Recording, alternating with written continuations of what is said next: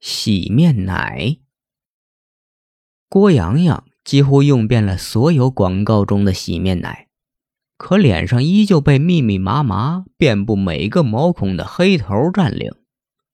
连想和同寝的朋友们嬉闹亲近，都会引起大嚷：“别靠近我，我有密集恐惧症。”但这次不一样，他正打算用来洗脸的洗面奶。是一个脸蛋极其白嫩干净的美女送给他的。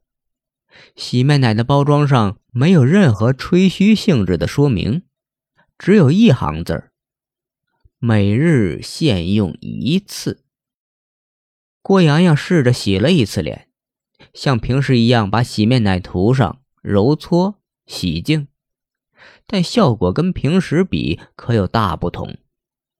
镜子中的自己。皮肤好到难以想象，每一个毛孔里的脏东西都被释放出来，黑头、白头、痘疤统统不见了，而且皮肤也白了很多。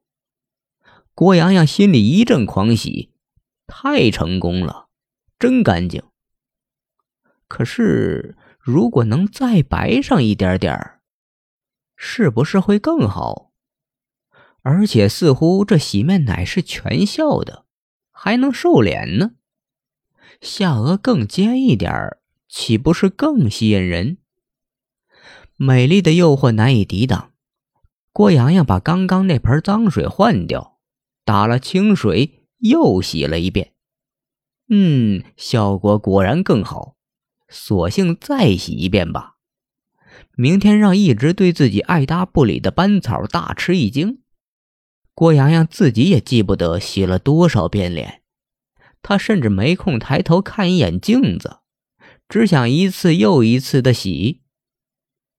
半夜，同寝的女孩归来，数声惊叫惊动了整栋宿舍楼。